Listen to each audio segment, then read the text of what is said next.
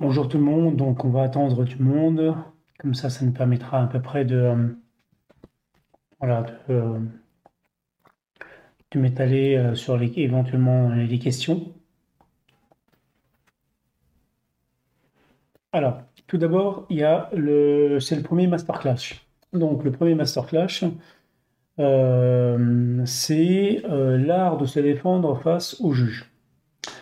Nous pouvons constater que les juges, donc je parle des tribunaux judiciaires, chambres sociales, on peut constater que ces tribunaux judiciaires sont rémunérés, c'était juges honoraires, et euh, ils sont euh, leur fonctionnement et leur fonctionnement euh, du tribunal de la sécurité sociale est un peu opaque. Je m'explique. Il y a plusieurs années de cela, nous avons demandé comment fonctionnait le tribunal de la sécurité sociale. On a pu constater que ces tribunaux-là, une partie, donc les assesseurs, c'est la loi qui l'indique, qu'ils sont payés du fait de leur absence. Euh, une compensation de perte de salaire du fait qu'ils sont là pour éventuellement donner leur point de vue sur, euh, les affaires qui concernent les cotisations sociales. Donc des cotisations euh, maladie, invalidité d'essai, maternité et tout ce qui s'ensuit. Alors, on a fait un travail chez le syndicat Thales, a fait un travail d'investigation et on a pu constater que les juges, les assesseurs, qui ont été nommés au tout début, on ne savait pas comment, et on avait soulevé euh, donc la prestation de serment de ces assesseurs-là. Euh, donc leur rémunération était euh, rémunérée par les, caisses de la sécurité sociale. Et là, on s'était dit, bon, il y a un souci, car comment des assesseurs qui sont payés par les caisses de sécurité sociale puissent être impartiaux Alors, on ne doute pas de leur intégrité, mais il ne suffit pas d'être intègre pour, euh, justement qu'il y ait une certaine transparence vis-à-vis de ça. Et depuis l'an aiguille, nous, nous avons aussi demandé le fonctionnement de ce tribunal-là. Et à ma plus grande surprise, et ça n'a pas loupé, euh, les secrétaires et les greffières sont rémunérés aussi par euh, les caisses de sécurité sociale et ont un contrat direct avec les caisses de sécurité sociale. Et c'est pour cela qu'on a, pu, constater que pourquoi nos adhérents ou pourquoi ceux qui contestaient euh, les tribunaux, les cotisations, au motif qu'ils savaient euh, c'était pas un régime obligatoire dans la mesure où ils n'avaient pas de forme juridique, ben nous avons pu constater qu'eux-mêmes étaient embauchés par euh, les, euh, les, comment dirais-je, les caisses de sécurité sociale. Alors oui, vous allez me dire, oui, mais euh, la secrétaire ou la greffière ne peut pas, ne peut pas donner des éléments, ne peut pas donner un pouvoir décisionnel. Bah là, là encore, je suis pas d'accord dans votre analyse. Ça peut, ça se discute hein, sur ce genre de questions. quand, lorsqu'on voit les, comment dirais-je, les, secrétaires ou les greffières des tribunaux de la sécurité sociale pour lesquels ils sont rémunérés et qui ont, qui ont un travail, euh, enfin, qui ont un contrat de travail par euh, la caisse de sécurité sociale, eh ben, j'estime que du fait que nous sommes toujours euh, en dernier, sous prétexte que d'abord les avocats passent en premier et puis après ceux qui les, prétendus contestataires sont en dernier, et notamment ceux qui contestent la, la, légitimité du récit. D'ailleurs, nous avons raison sur deux points, la légitimité du récit, c'est pour ça qu'ils l'ont supprimé, eh ben, euh, la greffière, c'est elle qui constitue les dossiers, c'est elle qui les présente par ordre au juge. Et vous n'allez pas me dire que la greffière, elle est de son côté et elle ne parle pas au juge, elle ne discute pas des éventuels dossiers, et éventuellement, pourquoi ces dossiers-là passent en dernier, et pourquoi ces dossiers passent en premier? Alors, la partialité, pas l'impartialité, mais la partialité commence par là. Et donc, euh, ça nous a permis de savoir où on mettait les pieds dans un tribunal, ce qui est tout à fait légitime. Le tribunal des affaires, des affaires de sécurité sociale, des affaires sociales, doit être transparent. Et quand je dis transparent, il ne suffit pas d'un président euh, de nous intimider éventuellement, s'il le peut, de nous dire Euh, oui, mais vous remettez euh, en jeu l'impartialité du tribunal. Bah oui, on a le droit. Sommes un citoyen. Et à, ce que, à la preuve du contraire, vous êtes payé par le peuple et pour le peuple. Et pas pour des lobbies et par des lobbies. Donc euh, j'estime qu'il est tout à fait évident et il est tout à fait louable de demander la transparence de ces tribunaux comme il est tout à fait louable de demander euh, la légitimité de ce tribunal. Est-ce que ce tribunal est légitime?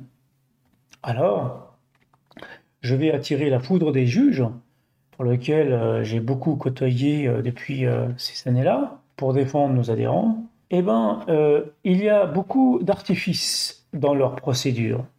Et notamment aujourd'hui, étant donné que j'ai commencé un petit peu à étaler euh, les, euh, la, comment dirais-je, le, descriptif de ce tribunal-là, comment il est rémunéré et comment il agit, eh ben, nous allons, nous allons aujourd'hui étudier la première leçon, euh, qui est le masterclass sur le respect du contradictoire.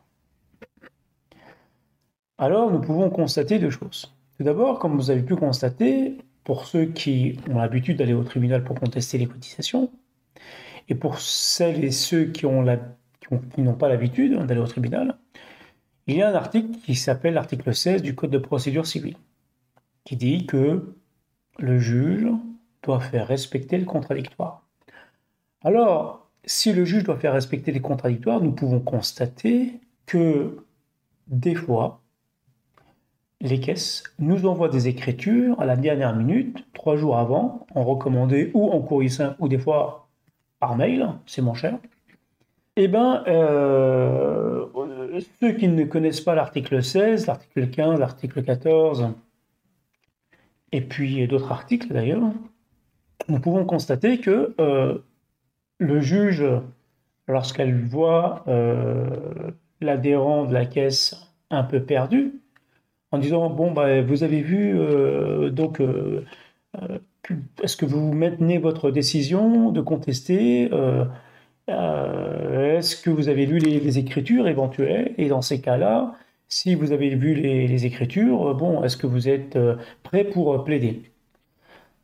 Et là, dans tous les cas de figure, il faut clairement dire les choses en disant que, que vous n'êtes pas un professionnel du droit, primo, Secondo, que euh, il me faut plus de temps pour étudier les écritures que j'ai reçues à la dernière minute, c'est-à-dire dans un délai raisonnable, c'est-à-dire entre, entre parenthèses au minimum 15 jours, et qu'à partir de là, étant donné que vous n'êtes pas un professionnel du droit et que vous-même vous avez une profession en tant qu'indépendant, et eh bien vous demandez que l'article 16 soit respecté aussi pour vous et que par conséquent, pour se prémunir d'une violation de l'article 16, il est préférable au préalable de demander une semaine avant l'audience d'écrire à la juridiction pour laquelle vous êtes convoqué la demande de renvoi au motif que vous n'avez pas reçu les écritures. Alors, dans ces cas-là, il faut se prémunir d'un recommandé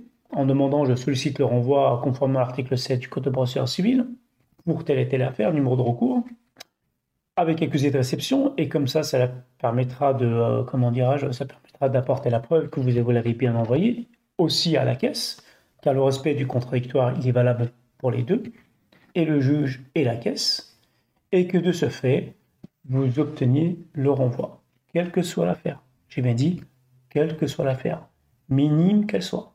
Comme ça, vous rentrez, vous avez perdu quand même une demi-journée de boulot, pour des indépendants ou même pour des salariés, mais au moins vous avez fait respecter le droit à une réponse claire et éventuellement juridique. Et de ce fait, cela permettra par la suite euh, d'étudier euh, la raison pour laquelle vous êtes convoqué. Et cette posture-là, c'est lorsque vous avez une opposition à la contrainte. Cela veut dire que il y a eu au préalable une mise en demeure que vous avez contesté auprès de la commission de recours à l'amiable depuis 2019. C'est euh, un passage obligatoire et que de ce fait, ben, vous allez recevoir une contrainte si, euh, si la réponse de la commission de recours à l'amiable, encore faut-il qu'elle existe, eh ben, euh, vous faites opposition dans un délai de 15 jours sur la contrainte pour contester son principe et son montant. Voilà le premier masterclass. Alors je vais faire d'autres vidéos par rapport à ça. N'hésitez pas, si elle vous a plu, à vous abonner et à mettre un, like éventuellement, et surtout à partager, car euh, aujourd'hui, votre l'une des meilleures j'ai pas dit la meilleure, mais l'une des meilleures défenses, c'est le savoir, car comme vous le savez, je ne vous apprends rien, le savoir est une arme, et plus vous en savez, mieux vous vous, défendez, et mieux vous vous protégez. Voilà, j'espère que euh, ça vous a plu, et surtout, n'hésitez pas à liker. Je vous dis à très bientôt.